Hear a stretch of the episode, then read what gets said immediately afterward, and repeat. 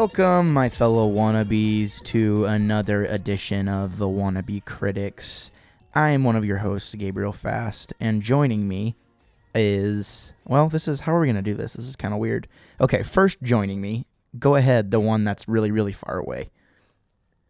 Uh, I guess that's me. So, um, this is Caleb Henley. I'm in New York, which I guess is the farther away place. That's right. Yeah, Mikey only lives about an hour from me. Oh, I just ruined his intro.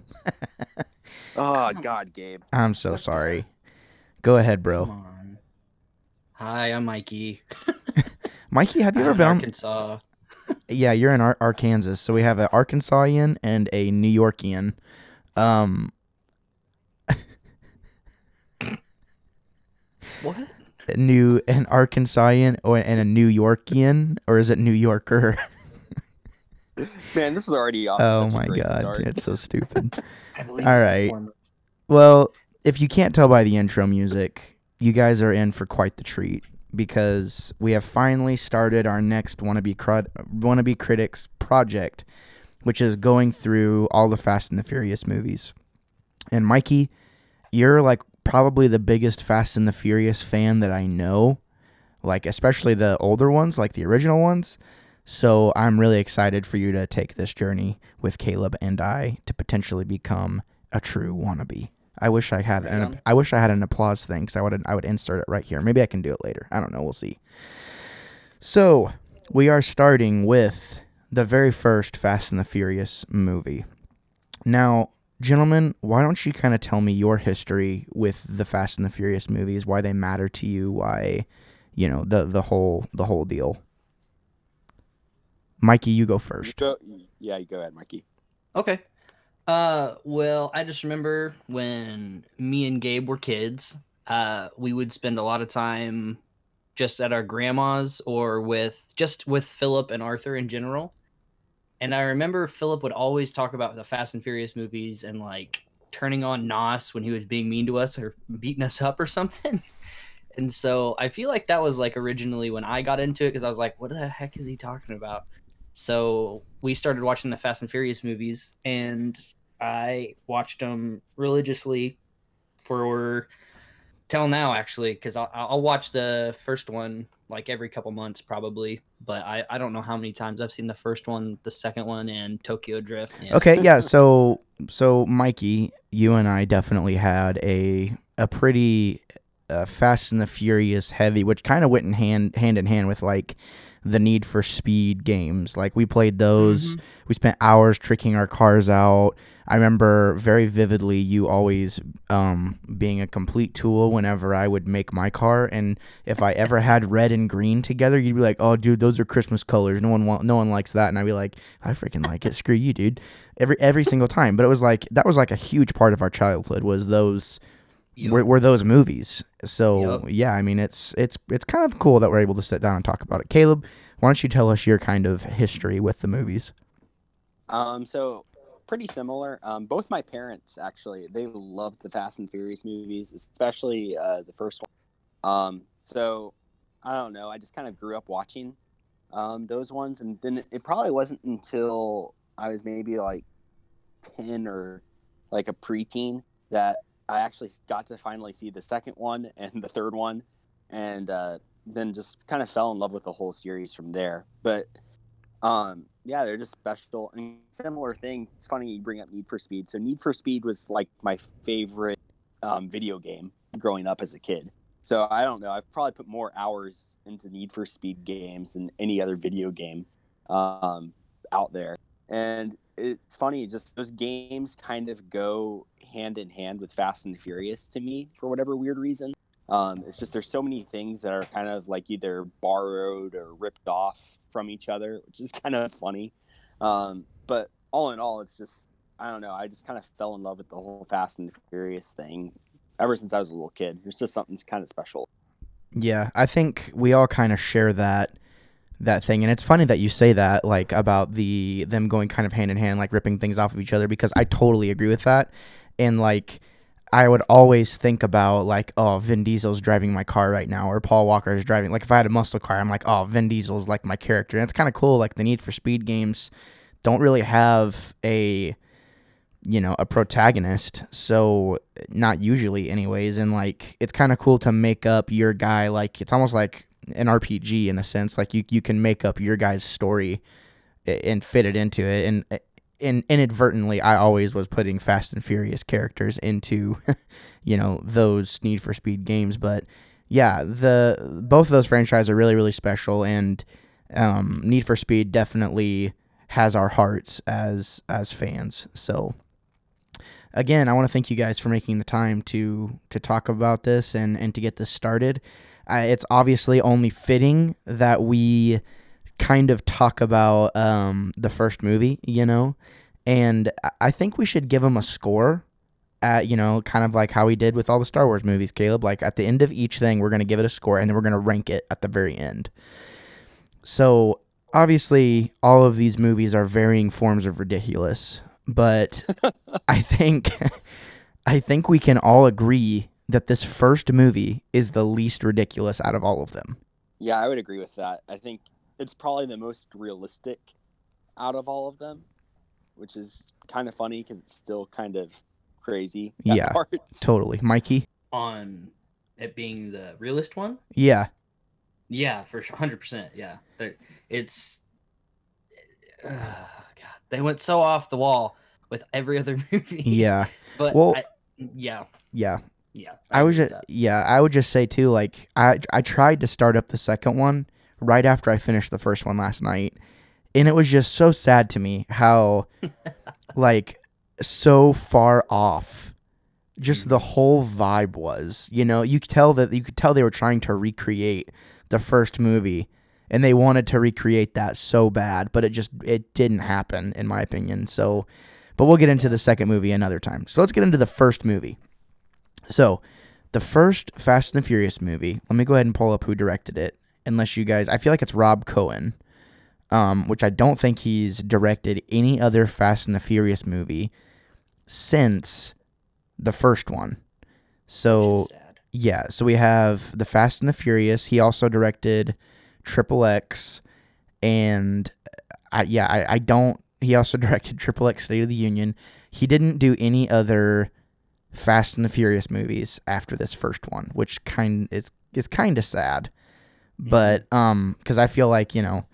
Justin Lin, the guy who did Tokyo Drift, and also I think he did Fast Six or Seven, and he's doing the new one. I think he is a really good person to do these movies, but yeah, I mean we'll we'll, we'll get into that later as we keep talking about these movies as well. But anyways, directed by- by Rob Cohen, we the the plot is pretty simple. There's a guy trying to infiltrate a they don't call themselves a gang, but they're trying to infiltrate this group of street racers to investigate, you know, these robberies from these truck drivers. And that's kind of where our plot starts. Would you guys agree with that? Anything to add to the plot? I mean, what do you think? I mean, do you guys feel like that kind of sums it up in a nutshell? Yeah, I think so. I've I've I've heard it um, kind of described before as being like the movie uh, Point Break, which is a '90s movie with uh, Patrick Swayze, Keanu Reeves, and Gary Busey, um, where Keanu Reeves is an undercover FBI agent that um, like infiltrates these surfers that are doing bank robberies. It's kind of like a very very similar story, but just with cars and street racing. And I think yeah, it's if you watch those two movies back to back, they are incredibly similar. Um, so it's kind of yeah, it's just this undercover cop who's trying to infiltrate and kind of get into the street racing gang to try to figure everything out. Yeah, I could totally see the the connection between Point Break and Fast and Furious. Uh, but the only thing is like AAA actors and then like B actors because it's like their first movie, you know. So, but I personally like Fast and Furious way better. Um, but yeah, in in a, in the simplest terms, yeah, that's that's a really good comparison. Yeah, I never actually put that together until you just said that, Caleb. But yeah, they are like basically the exact same movie, which is kind of crazy, except one has cars and the other one is just about, you know, surfer dudes. But it's pretty simple Yeah. plot, which, you know, a simple plot gives gives room for the characters to grow. And, you know, really you don't want an overcomplicated plot whenever you have such diverse characters as we're gonna see later on in the series. But let's kind of talk about the characters for a minute. Okay, but actually first of all, let me ask you guys Do you like this movie, Caleb? Yeah, dude, I love this movie. I think it's it's very much kind of a product of its time, and there's just like some like nostalgia about it. But overall, I I, I like it. It's it's a good, just kind of like almost like junk food type movie, but it's it's great. Yeah, same for me. I, I love it. It- it- Yeah, the nostalgia, just like Caleb said, is totally a turn up to 100 for me, obviously. But yeah, and it's probably, uh, I don't want to give away where I rank it yet. So yeah, I'll, I'll Yeah. let you know later. no, I I completely agree, and I'm the same way. Like this movie, each time I watch it, it like it, it's timeless. It like never gets old for me ever. Yeah. Like I never get sick of watching this movie, and it's almost like I kind of so much time will pass where I'm kind of like, oh, I forgot about that particular detail. You know, this time, th- you know, like this time through, I kind of picked up a couple of other things that I wasn't really paying attention to before, or, you know, maybe I was paying attention, but it's like kind of really, like I, I got more out of it this time. I don't know. I, I, I love this movie. I think it's really good. I think it's um, definitely. I think it's definitely. I, I I don't think you would see as many, um, action movies be the same without this franchise, and it all started here. So I don't know if you guys have ever have you guys ever watched the commentary or like the directors, um, you know, kind of talking about where they got the idea for this movie and how it even came about. Really, Mm-hmm. yeah, Uh, I haven't watched like the director's cut, but I have like seen like YouTube videos and seen information about how they kind of got the idea for it. Yeah, so correct me if I'm wrong, but wasn't it like they were the guy the director was actually going and the street racing movement, you know, back in the late 90s, early 2000s was something that was really prevalent around that time, especially in the California area. And he saw like how much money was being spent, you know, on all these car parts and stuff like that. And the cars that you see in the movie weren't really far off from what people were driving, you know, in those particular parts of California and he was like, "Oh my God, we have to make a movie about this." Does that pretty much sum it up, Mikey? I know you you probably know more about this than me, but is that pretty much right? Yeah, you well actually you know the scene where they're all on the main road and like there's hundreds of cars lined up? Yeah. That is all people from the California area. That's all their cars and the real people that drive them. wow. So okay. yeah, that's it's that's 100% correct. Gotcha. so it's kind of like, hey, we're making a movie and we need it to look legit. Can you come and be in our movie? And yeah. You know, that's, that's- exactly what they did. that's dope. And that that's pretty that that that should really speak to the time, you know, and like kind of they I don't think they had a, a huge budget to make this movie and just the fact that they were able to get it to look so lavish and like real kind of is kind of cool when you think about it because I mean, you know they could Mhm. spend from that point on and even now they can spend whatever they want, you know, Yeah. on on whatever cars they want to make them look a certain way. So kind Mhm. of cool. Um, let's talk about the characters for a minute. Who are your guys' favorite characters? Um, well, I love Brian O'Connor. Um, he's, I think, a really good uh, character. Paul Walker's character. I don't know, It's pretty cool to see like kind of his character growth and the um, conflict that he goes through between one uh, become a detective um, and you know do this and be a good cop, but also he's growing and kind of falling in love with this you know this team and with these uh, street racers. Um, so I just Dom is an awesome character, and he just has so many great like one-liners, and you can see just how much he cares about his family and about um, his team and all of it. It's really, really kind of kind of cool. Those are probably my two favorite characters. Yeah, those are those are really good. I, I I love Brian and Dom obviously too, but uh I don't know. Like I have a hard time liking any of the other ones. Like not not necessarily not liking them, but like Jesse, like I don't like Can you guys give me a second? My dog is freaking uh, give me one second. I'm sorry. Um, I'll go while while he's doing his thing. I'm gonna go ahead and go. Um, Sorry. no, dude, it's no worries. This is uh, it'd be different if we were doing it for money, but we're not yet. Yeah. Um, so I kind of get what, what you guys are saying too, and I feel like you know that was the main goal was to kind of get young young guys to relate to these guys. You know, Brian, you have this this guy who who wants to do the right thing, but you can tell he's an adrenaline junkie, and you know he is kind of falling in love not only with you know the girl and the people, but just the lifestyle. Like you can tell he loves it, but deep down inside, you know he has an agenda. He has things that he has to do um, t- to be right, you know, and you can you can see he's conflicted even from the very beginning of the story, and I always kind of forget, you know, the first time that you see this movie because you know once the cat's out of the bag, you know as soon as you see Paul Walker on screen, you know he's a cop.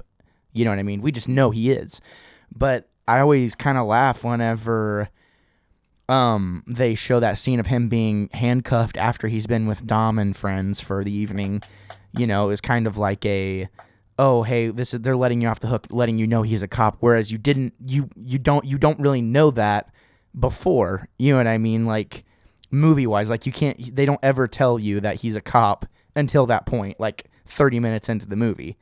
So i don't know it's just kind of funny for me like watching that scene each time because i can't remember a time where i didn't know that he was actually a cop you know what i mean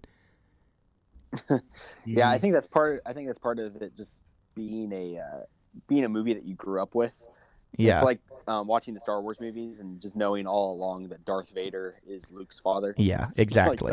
yeah it- it's like twist. But, uh, exactly yeah, I can see see what you mean. Yeah, I I love Brian. I love Dom, and it's kind of weird because Dom and Brian are like yin and yang a little bit. You know what I mean? Like, because Dom has this real um strong sense of pride and strong sense of you know kind of he he's a really good leader, and but at the same time he's an adrenaline junkie. You know what I mean? Like, it would make total sense that he wasn't making a living paying for all of that stuff that they had you know, as as Brian says, doing tune-ups and selling groceries. You know, he's an adrenaline junkie, and there's no way in heck you could be able to do all that stuff without doing something that was a little bit sketchy and dishonest. And it's friggin' awesome because it's at, it's at our pleasure that we get to watch it. But yeah, they're definitely my two favorite characters. I just have to say, God bless Jordana Brewster, freaking Mia, dude. Especially in this in this first movie. I was watching it with Emma last night, and I was like, "God bless her," and she's like, "Yeah, no kidding." Like she agreed with me. I mean, Jordana Brewster is just so scalding hot in this movie, but her acting chops may not be quite up to uh, up to snuff. Letty, I'm scared of her. She is terrifying. She's scary. I'm like, oh god, you know, it makes sense that um, and it's it made me sad. I'm like, wow, like Michelle Rodriguez looked like she looks like a baby in this movie.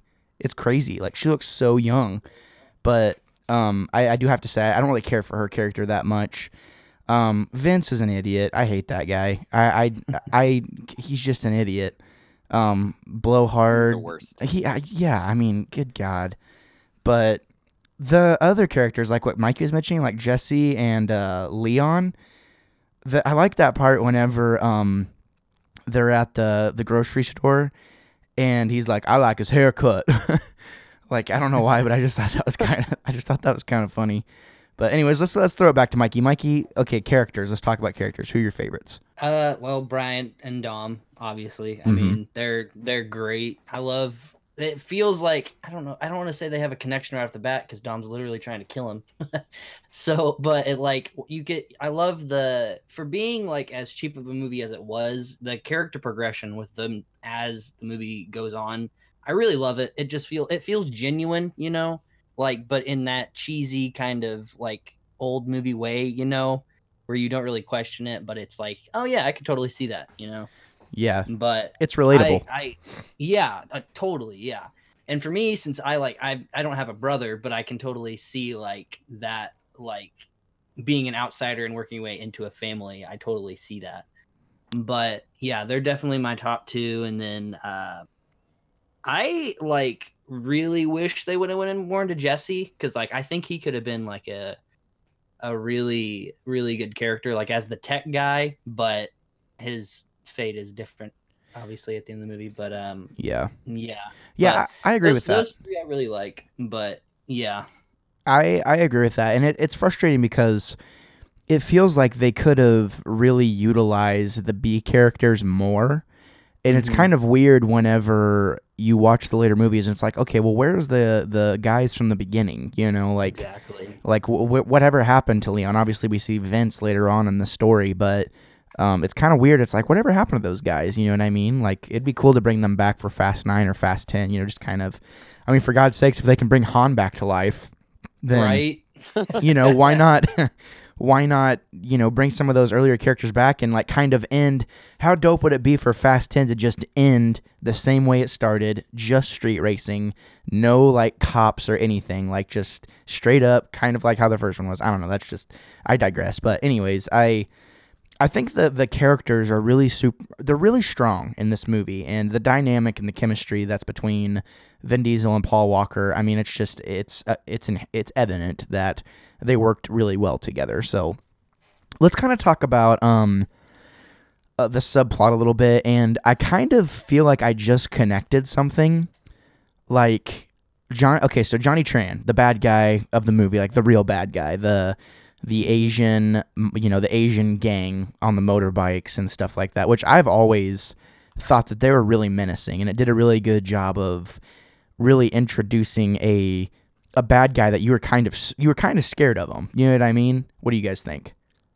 I'm Yeah, I think so. I think I think I was always really really scared of them and I think it took me forever to figure out that they like they're actually the bad guys, but at the same time they're not the ones that they that the FBI was actually looking for. They're just kind of there in the crossfire. Yeah. But yeah, they are kind of scary, and uh, like I actually kind of like uh, Johnny Tran's character, and how like he kind of just is this kind of like privileged um, gangster who's like you can almost tell like his ego is just he's like trying to compensate like he's trying to be something that he's not Yeah. because you see when his like house is raided like he his family's like wealthy Yeah, preppy. money, and that that s2000 that he's driving is like insane like he's put tons and tons and tons of money into that Yeah. thing and uh i don't know i think he's just trying to like fit in into this life Well, he wants to But be then- Dominic Toretto. Like yeah he does and he Mikey does Mikey, I know what you want to say so bad, so say it. I know. This fool's driving a Honda 2000. Fool's running a Honda. Just you can't bet your car, man. you don't know what he's got under Uh, that I guarantee you he's got a hundred grand under the hood of that car. oh, Jesse, I, you know, I, I, I cut you off, Caleb. I'm sorry, but I, I, no, I it's could, all good. I It's- couldn't it's help it. good. I couldn't help it. it Um, is a really great part of that movie oh, it really is. And like, whenever Jesse loses, he's like, "No, oh God." Hell yeah! I watched the movie. I when I watched the movie last time, I was like, you know what? I would have the exact same reaction. Yeah, like, exactly. I would absolutely panic. Yeah, well, and that scene is so good because that's the first time we see Dom really lay into anybody. And, mm-hmm. you know, the part was like, Toretto, you know, and then Dom just wails on him. And then it takes like half the group there to pull Dom off him. And that just, that does a really good job of A, showing how crazy Dom is, but B, also showing you how physically strong he is. Like, and it kind of makes sense later on. It's like, you know, there are people you know, they're just freaks of nature whenever it comes to strength. And, um, Dominic is definitely one of those people where it's like you just don't question what he can do. Like he's just he just is what he is. You know, it's like the epitome of the epitome of a BA. You know what I mean? So, um, to an extent. to yeah, to an extent. Well, I know uh, Mikey has so much to say. You're gonna have to wait until Fast Six, Seven, and Eight, Mikey. Um, so uh, I really like that dynamic, and and I kind of picked up on something this time. So, you know, whenever Dom is like that part where they're walking back from the Asian food, like the Asian restaurant, and uh, you know, Brian was like, "Who the crap was that?" And then Dom's all, "It was a business deal that went sour." So I wonder, you know, because Johnny Tran is kind of relevant. Like the the FBI is just looking for who might have been doing these things, and it would have made sense that Tran could have been involved in it somehow, especially since Dominic did say, "Oh." Yeah, it was a business deal that went sour. I wonder if they had done jobs like that for Johnny Tran in the past, and you know, eventually like Tran wanted too much or something like that.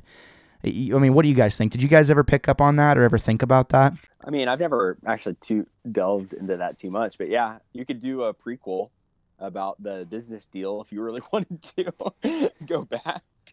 But yeah, I mean, who knows? It kind of leaves so much up to the imagination and for the you know viewer to kind of fill in the gaps of who knows what Yeah. actually happened. It's it's one of those weird like kind of plot holes in the movie where you Yeah. don't really understand what all Johnny Tran actually is. Yeah, why is he yeah. gang does and Right. everything. Why is he significant? Mikey, go for it. Well, Mikey probably Uh, knows. uh, Dom slept with his sister.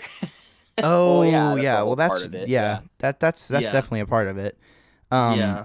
but uh, the I've I've always wondered about that. Like, Who's what's his sister? y- yeah? Who's his sister? Like, why why even bring Johnny Tran into the into the whole equation and the plot? Like, he's a cool character. I wish we had more. And yeah, that'd be pretty dope.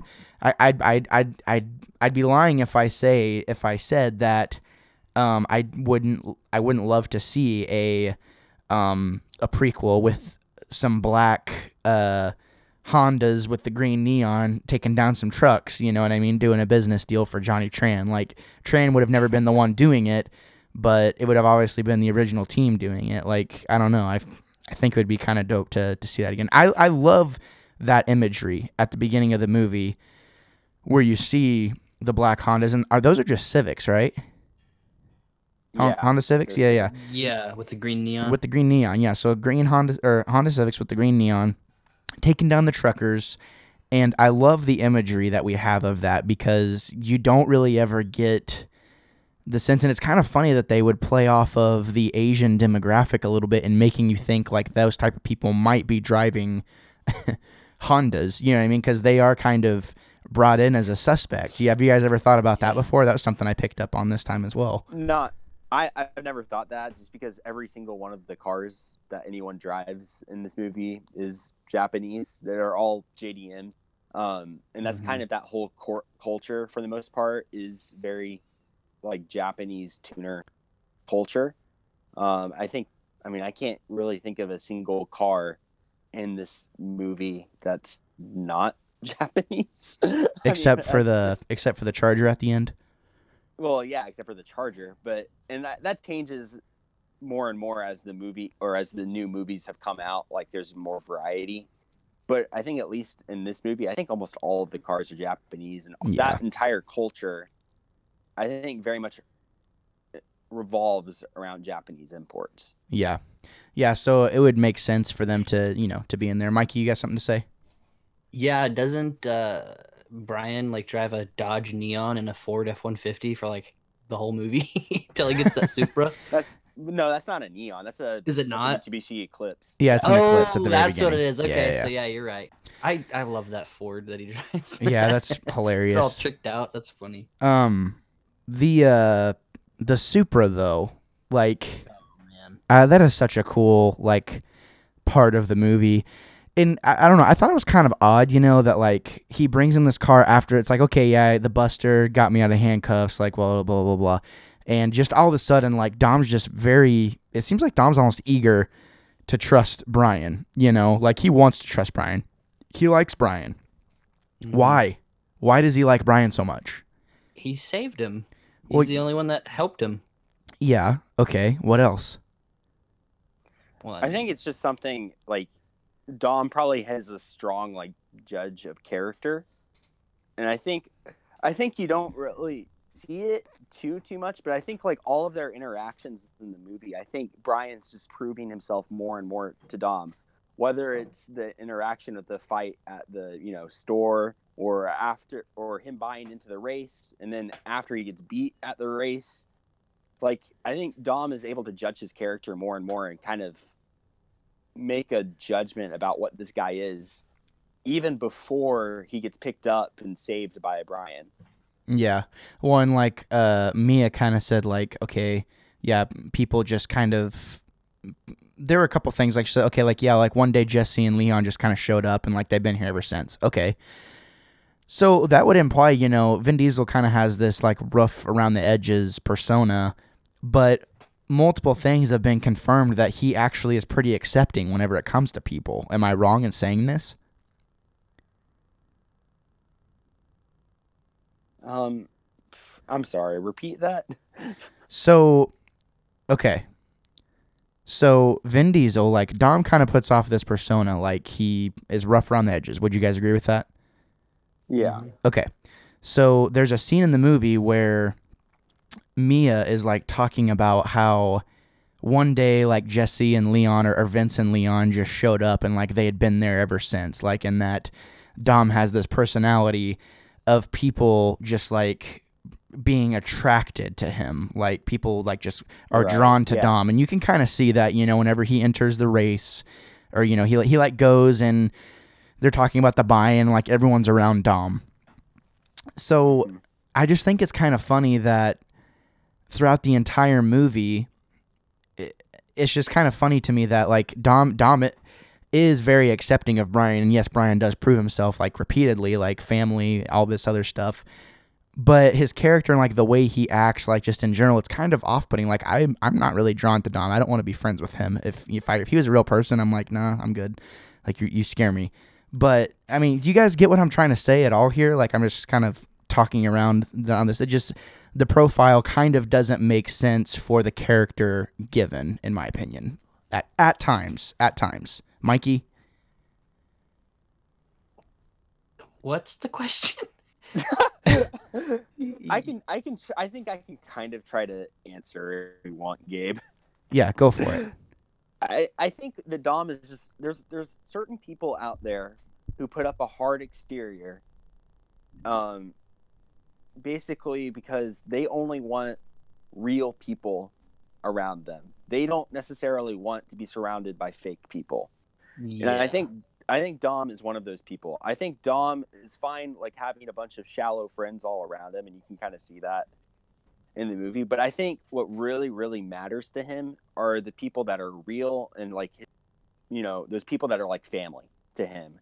And he views them like family. He has a deep love and like with all of those people. So whether that's Letty or Vince or Leon or Brian or Mia or whatever, he's really really close and drawn into those people and there's certain people those types of people kind of put up a protective shield because for whatever weird for whatever reason i think he just has that shield but once you kind of prove to him that you're a real person and that you kind of qualify to get into this family he's much more like accepting and more almost like loving than um your average person Yeah. I Okay. don't know So that's that ex- makes that, any sense. that's exactly what I was looking for, and I wanted to. I, that's kind of what I was looking for. I didn't really quite know how to ask the question to get to that, but it's funny that he is that way because what ends up happening to him, he lets someone in, you know, potentially against his better judgment,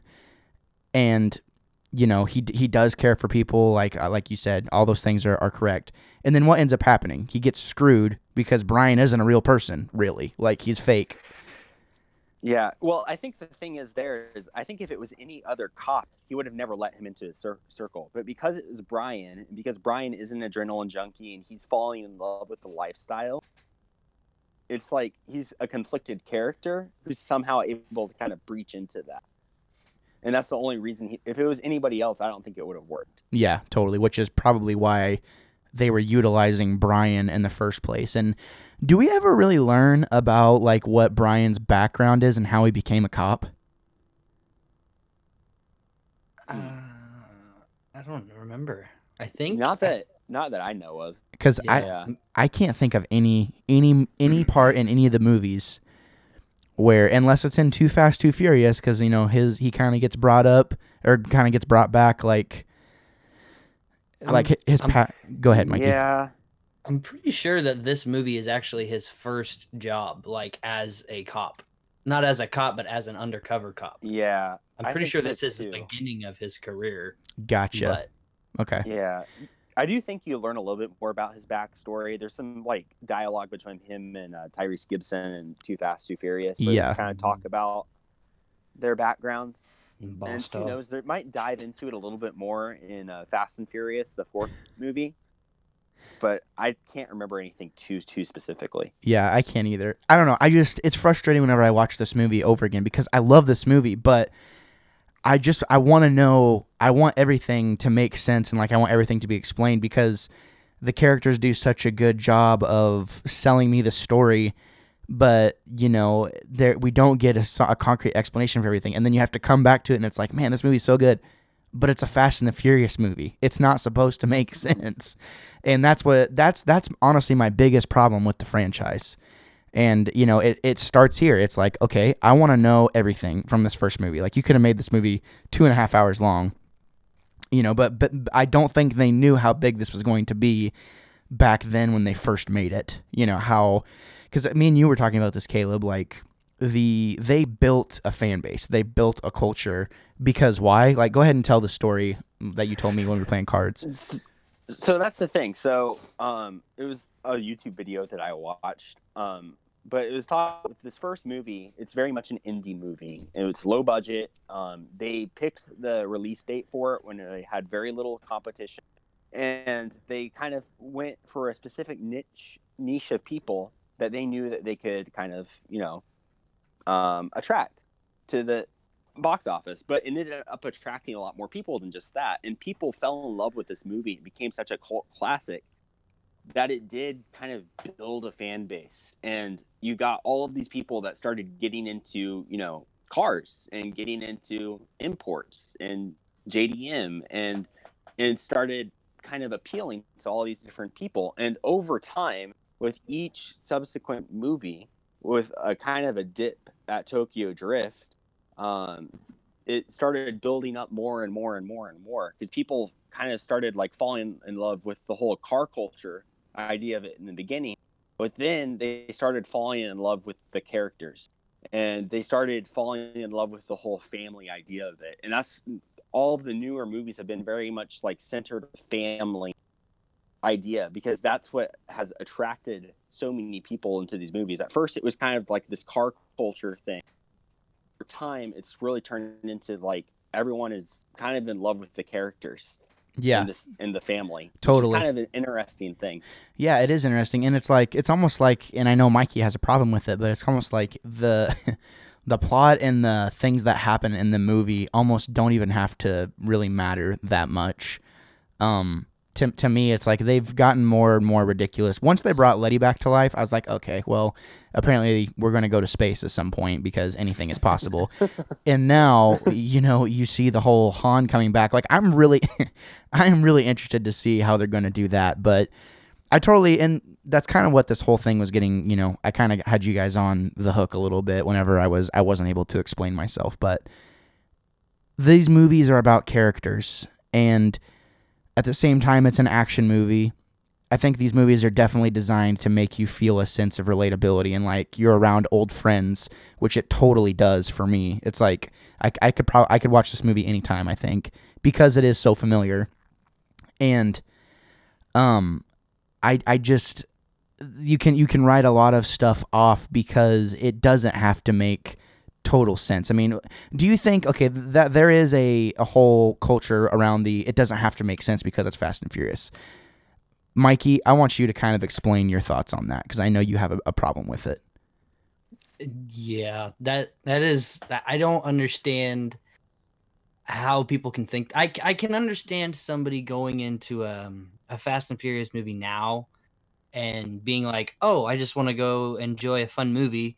Because it doesn't have to be realistic. But the first like three to four movies were based on realism and like I now Dom I don't I don't want to spoil the next movies, but like it's it's just like they took everything and turned it up to 10 for no reason. I understand like having a good popcorn movie, but I mean, I really think they didn't have to go that route and they did. But I don't know. I just I feel like we could have gotten like even even if we didn't have 10 Fast and Furious movies or however many there is now, if we had like 3 good ones that were just like the first one and like continued the story, I think it would have been a, an amazing an even better series cuz people would be like, "You remember that Fast and Furious trilogy or something like that, you know?" But that's not what we got. So, but I'm still a Fast and Furious fan, and I like the story and where they went with it. But I feel like they could have easily gone a completely different way and been just as good, if not better, personally. And I think I kind of differ. I think that the you know producers and whoever you know is kind of deciding where the Fast and Furious series goes. I think they kind of try to pick out what they can do well and what they can't do well. I think they decided early on they can't. They probably wouldn't be able to make nearly as much money and be as successful by trying to be more realistic and serious. Yeah. Which, um, and I think that's kind of where it went. So they said, okay, we have this, you know, series that kind of is centered around cars and craziness, and I wanted to talk about the stunts with this movie and these incredible stunts. So Mhm. what can we do?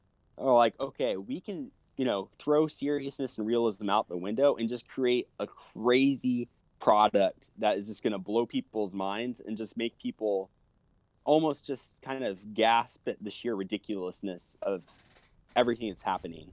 And you go through like the, you know, basically five through um, eight or now nine movies, and you look at some of the stunts that they have done, whether it's jumping cars out of planes or through buildings, or the 60 mile long runway, or um, whatever, or The Rock pushing a torpedo with his arm, or breaking out of a oh cab or shooting uh, grenades with a handgun from a mile away on a helicopter.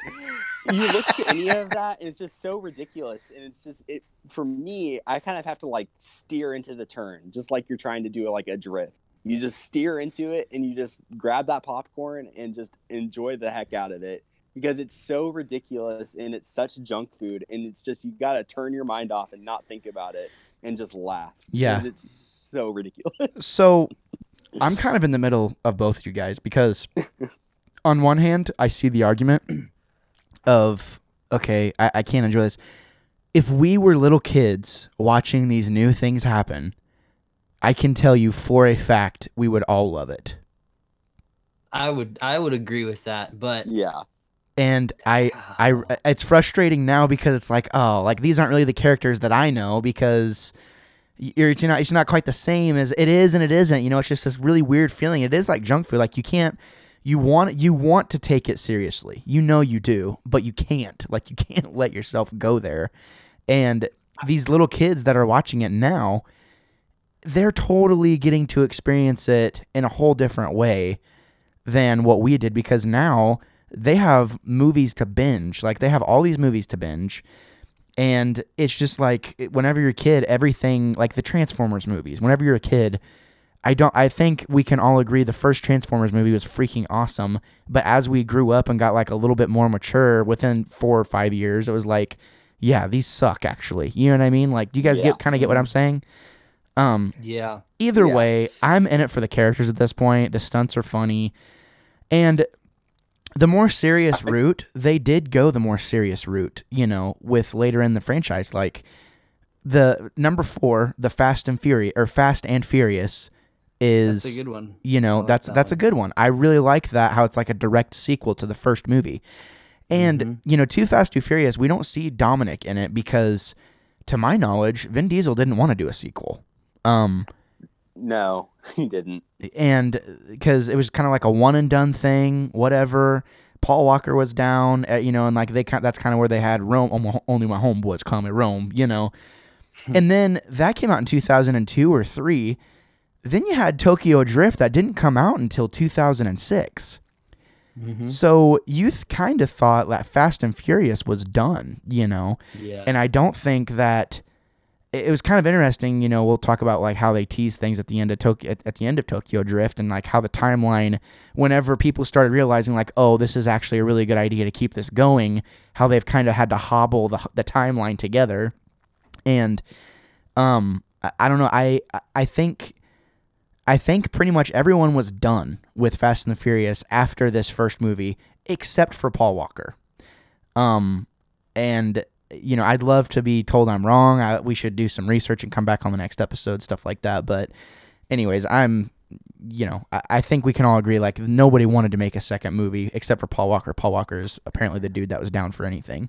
Well, I think it was probably a combination of Paul Walker and the producers and studio that made a butt ton of money off of this indie movie Yeah. because it Yeah. ended up just completely crushing it. And then once a movie that they probably didn't expect to crush as crush it as much as it did, crushed it. You're like, well, crap, we got to make more. Of these Yeah, people- totally. This is what people want. Well, and I think there's, there, yeah, go ahead. No, I just I think that it just kind of took everyone by surprise, and yeah, it's probably Paul Walker is probably the only one that could get it back right away. And I think with Vince uh, Vin Diesel, I think what he wanted to do more of was the Triple X movies, which Yeah. were coming up around the same time. Yeah, And what he wanted, I think, the what the Fast and Furious movies became, are I think what Vin Diesel wanted the Triple X franchise to become. I, I, I would, it- I would it agree never with that. got there, and it never quite took off the same. Yeah. Well, you know, Vin Diesel was a much bigger star at that point. He had been in some really big films, and he's just a better actor. You know, he's a better actor than Paul Walker, and um, in my opinion, anyways. And I mean, he he had more roles. He was the face of Triple X right after the Fast and the Furious. I mean, he did have a lot more things going for him than Paul Walker did around that time. But yeah, I. I definitely agree with you, and it's. I thank God that they did make more because now we have some serious movies, but we have a lot of junk food as well. So I want to read you guys 15 facts um, about this movie really fast. So number one, it's not known to the extent. Um, it's not known to what extent the young cast members were hooking up behind the scenes, but director Rob Cohen confirmed all of the lead players were, were romantically involved in real life with their respective on-screen love interests.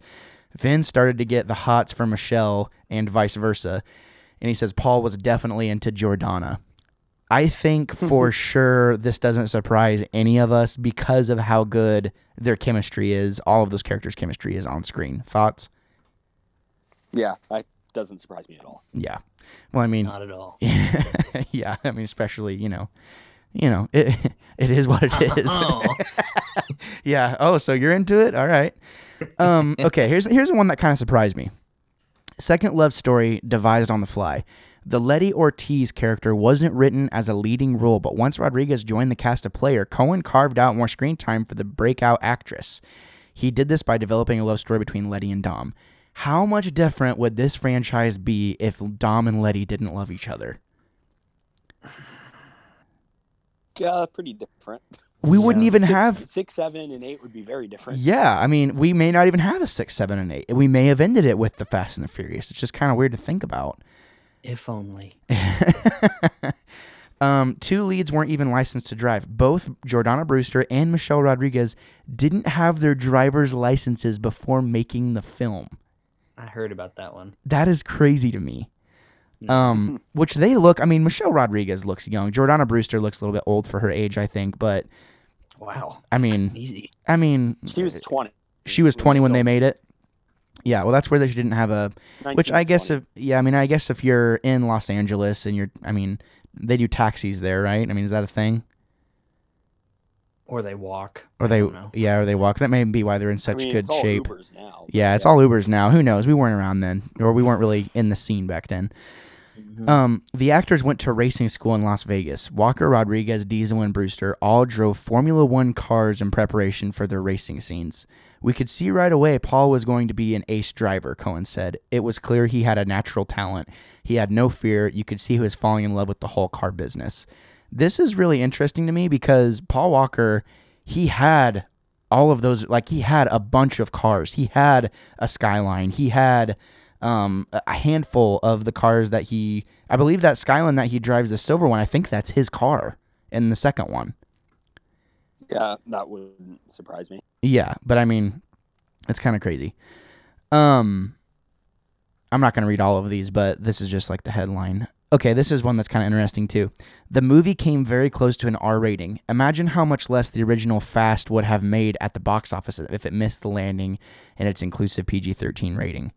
Cohen was rightly nervous it would get an R rating because there was violence, illegal car activity, and two girls kissing in one of the film's party scenes. I later found out that the MPAA thought it was one girl and one boy with long hair, said the director in a past interview. Could did, at any point in this movie do you guys think, "Oh, this should be rated R"? N- Nah. I- even. Not I mean, not super. It's, it, it does have some rough parts to it.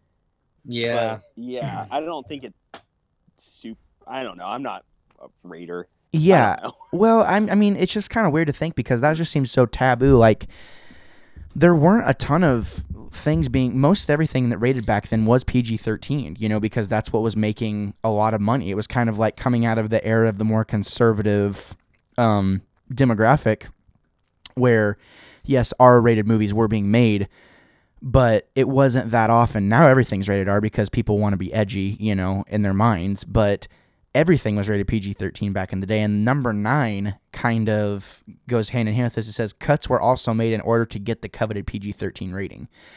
Matt Schulze, who played Vince, part of Dom's crew in the original, appeared so bloodied in one scene, Cohen had to cut the graphic parts to appease the MPAA.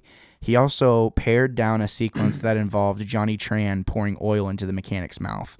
That that part where the mechanic is getting oil all like you know That's scary. it really Yeah, it's it's disturbing. It's an intense scene. The whole trucker demographic as well. That's an intense part of the movie. And Yeah. Yeah, when he's getting shot on the truck. yeah, Like, I mean That's probably the bl- that's probably the bloody part is after he gets shot and they're waiting for the helicopter. totally. Yeah. yeah. I um it it I could totally and, and that just goes to show how how much footage they probably shot and how Mhm. much editing they actually did and why there may have been things potentially that we don't know because of the editing. You know, there's there's X amount of scenes and I I, I need to go through and watch some of the deleted scenes. I've never watched them, but it is oh, kind of really. yeah, I've never watched them. Have you watched them? Mm-hmm. Huh. Yeah, I've watched everything on that entire disc, like because I had the DVD and I like burnt it out. Yeah. Um but yeah, Number 10 is kind of interesting. The movie was fashioned after a 1998 article published in Vibe magazine about New York street racers, New York City street I have racers. heard that. Yeah. Hmm. Yeah, and I think that's when Rob Cohen was talking about he was watching the street races, and I'm thinking New York City, okay, like that's kind of weird, you know, because New York City's so packed. But that would that just goes to show that you know the roadblocks and stuff like that are that's probably a huge part of how those things even happen. You know, is like the fake roadblocks and the coordination and the teams and stuff like that. I mean, it it would make sense that that would be kind of happening. But I know he also went to Los Angeles to research as well because they were doing the same thing there. Um. Okay, and let's. I'm gonna skip down to number fifteen. Um. A whole lot of cars were used. The race wars sequence sequence, the race wars sequence, made use of fifteen hundred, made use of fifteen hundred cars and a thousand extras. So wow.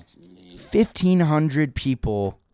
Fifteen hundred. I mean, this kind of probably goes back to Mikey's point as well. Like, fifteen hundred people probably brought their cars, you know, to do that, and they had a thousand extras in that whole race wars thing. Could you imagine how that would have been like on set, having all those people around and like knowing it's like, okay, this is a set, but like they're actually kind of partying. You know what I mean? Like Yeah. that would have been wild, but Yeah. I don't know. I just Trying want to rein all that in. Holy yeah, crap. holy crap! Like, good luck. Um, yeah. So that was just a couple of things that I found interesting about the movie, and um, Uh, on that particular list, and it, it is kind of crazy how like in depth you can go off of an indie movie like this, you know, and how this indie movie inspired something much much bigger. Caleb, I know you wanted to say something about the stunts, and I think I know where you're going with it. Go ahead. No, I just wanted to yeah mention the stunts because I think this movie has the most practical stunts out of all of them because it's an indie movie with a low budget and the time period that it was actually you know shot at.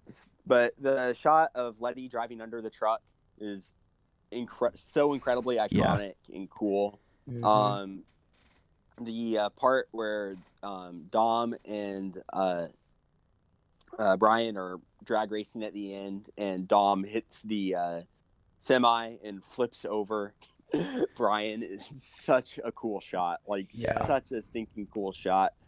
Um, the whole chase sequence um, where um, Brian is chasing uh, Johnny Tran on the uh, motorcycle, like through you know L.A. and it ends him like with the shootout. That whole sequence is awesome.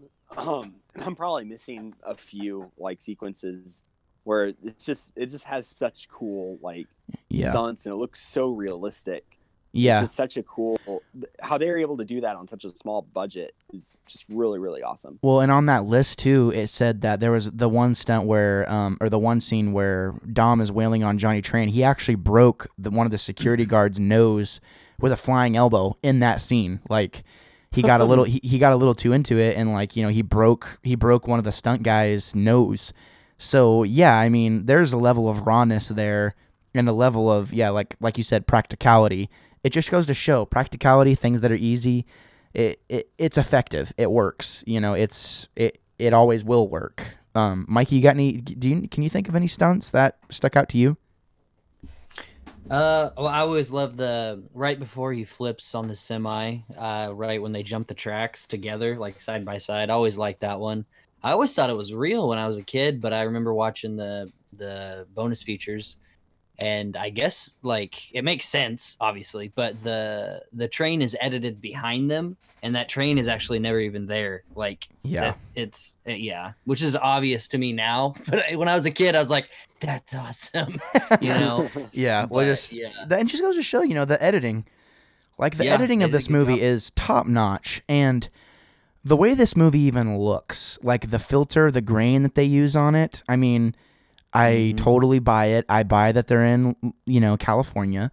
I buy the the whole vibe of it, and they never use that again. Every movie after that is just cuts and filmed super clean. Like there's not really any filters put on it, and I Yeah. think that's a reason why.